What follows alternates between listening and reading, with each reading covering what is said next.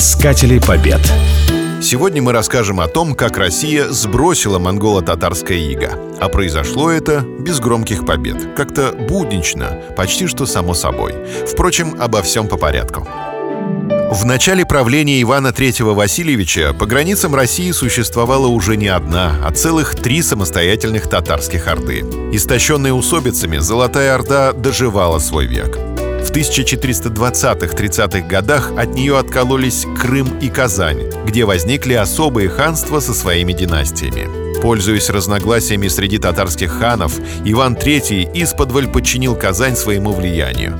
Казанский хан признал себя вассалом московского государя. С крымским ханом у Ивана III была прочная дружба, так как оба они имели общего врага — Золотую Орду, против которой и дружили. Что до самой Золотой Орды, то Иван III прекратил с ней всякие отношения. Не давал дани, не ездил на поклон к хану, а однажды даже бросил на землю и растоптал ханскую грамоту.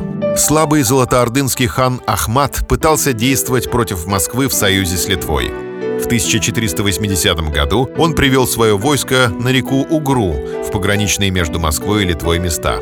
Литовской помощи Ахмат не дождался, а московский князь встретил его с сильной ратью. Началось многомесячное стояние на Угре, так как противники не решались вступить в открытый бой. Иван III приказал готовить столицу к осаде и сам приезжал с Угры в Москву, боясь не столько татар, сколько своих братьев. Они были с ним в ссоре и внушали Ивану III подозрение в том, что изменят в решительную минуту.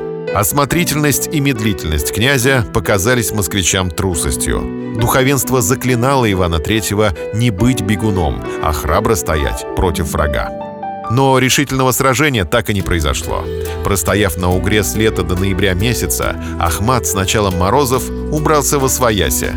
Вскоре он был убит в очередной усобице. Его сыновья погибли в борьбе с Крымским ханством. И в 1502 году Золотая Орда прекратила свое существование.